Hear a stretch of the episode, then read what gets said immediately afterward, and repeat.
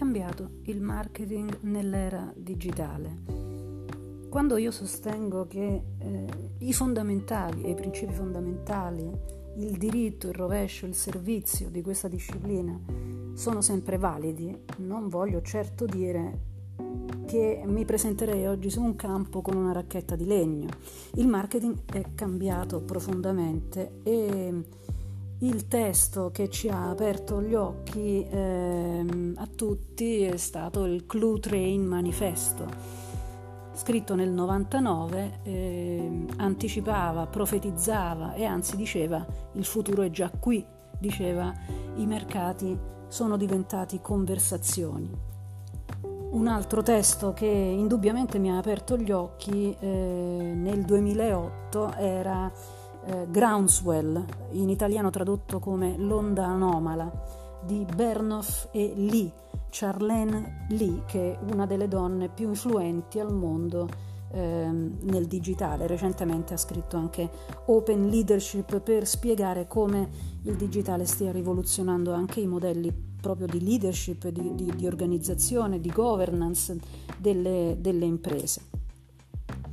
Eh, perché questo preambolo? Perché ehm, indubbiamente il marketing è cambiato profondamente, ci saranno delle cose che avrete sentito dire spesso a tale proposito, oppure chi di voi è più giovane lo dà talmente per scontato che non ha mai eh, probabilmente rif- riflettuto abbastanza o approfondito eh, questo, questo grande cambiamento.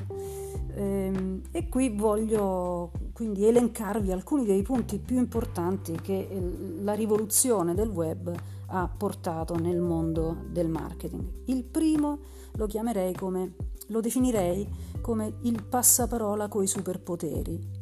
Ehm, cioè sappiamo che da sempre il marketing è stato basato eh, sul passaparola, no? ehm, da sempre la raccomandazione di un cliente soddisfatto è, è, è, sempre stato lo strumento più potente di marketing e da sempre ha funzionato meglio della pubblicità, solo che ehm, eh, prima le aziende dovevano affidarsi alla pubblicità massiccia eh, perché eh, avevano l'esigenza di raggiungere quanti più clienti possibili con i mezzi di comunicazione di massa. Oggi invece il passaparola nel web ha i superpoteri ed è molto più efficace un effetto cosiddetto virale, eh, un passaparola positivo che non eh, una pubblicità che si sa proviene chiaramente dal, dall'azienda e quindi per definizione parla bene dell'azienda. Quindi il primo aspetto è quello del passaparola.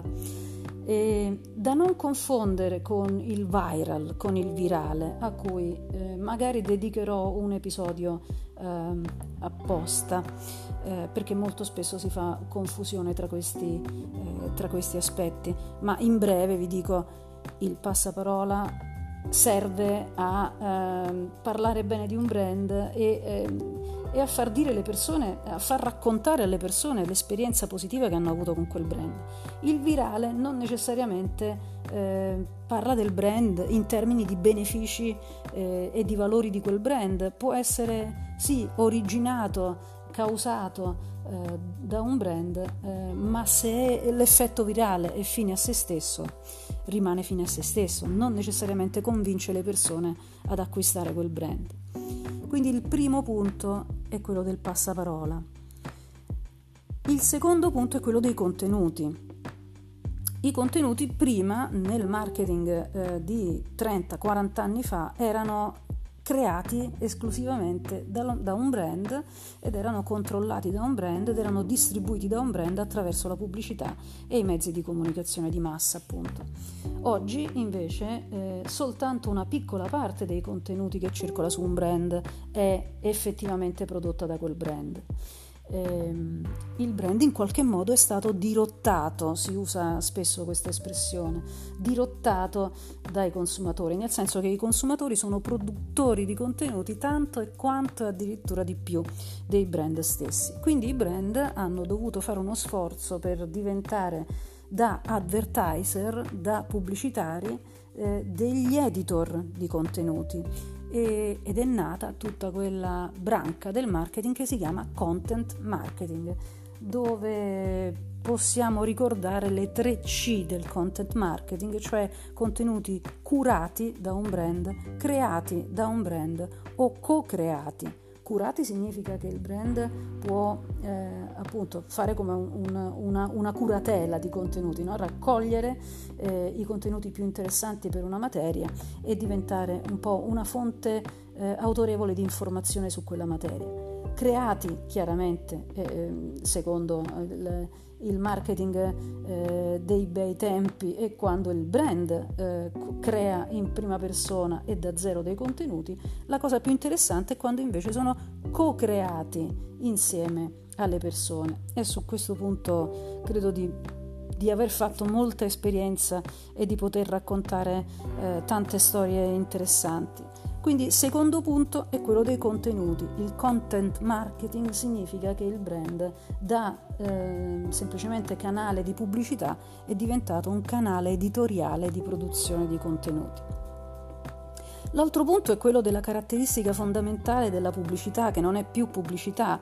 Eh, da affetti, da effetti speciali, oggi si parla di affetti speciali, cioè la marca, la comunicazione eh, deve essere inclusiva, deve essere rappresentativa, eh, deve essere un sistema di valori in cui le persone si riconoscono, a cui sentono di voler dare un contributo e che sentono di voler condividere diffondere.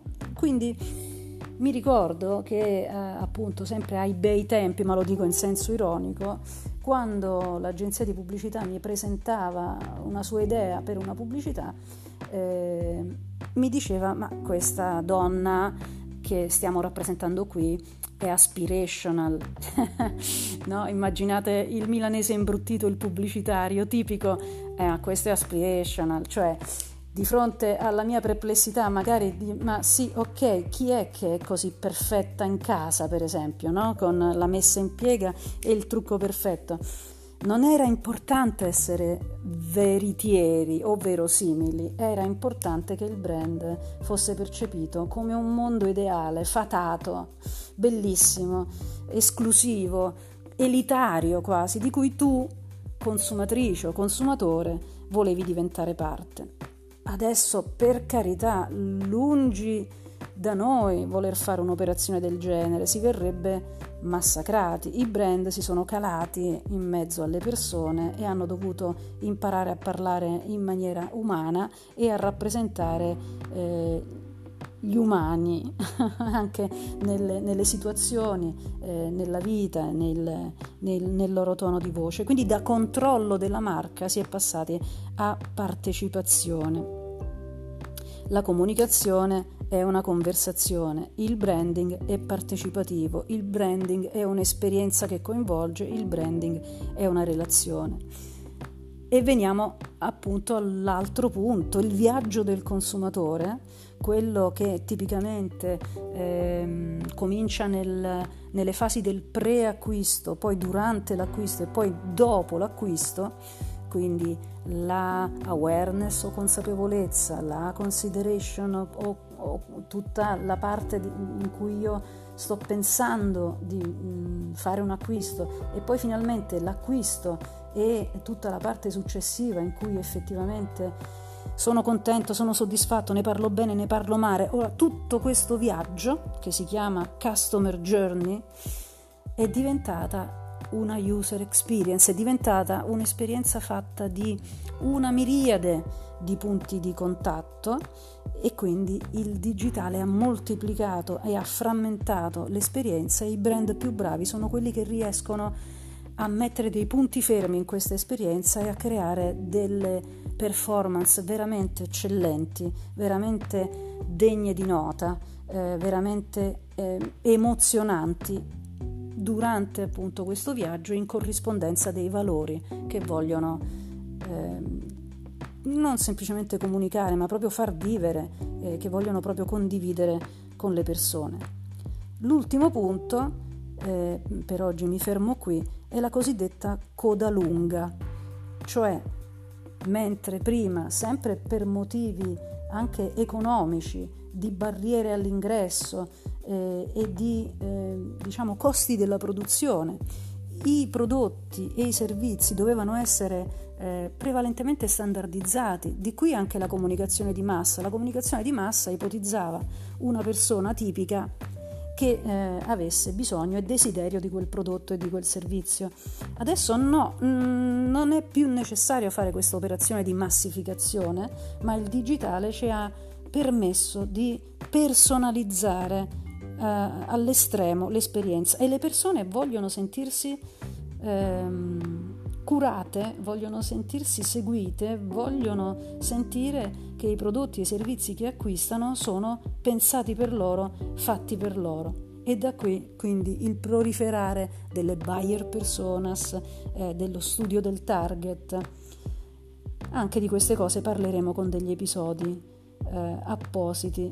Mi fermo qui per dirvi quindi che il passaparola coi superpoteri, i contenuti generati dalle persone, eh, il branding partecipato eh, e non più semplicemente controllato eh, dall'alto e il viaggio del consumatore alla ricerca dell'esperienza più personalizzata possibile.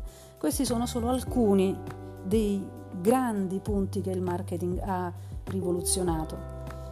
Quindi i fondamentali del marketing restano quelli, ma il modo di gestirli nel mercato è pieno, eh, si è riempito di molteplici e tantissime nuove opportunità. Arrivederci a tutti e alla prossima.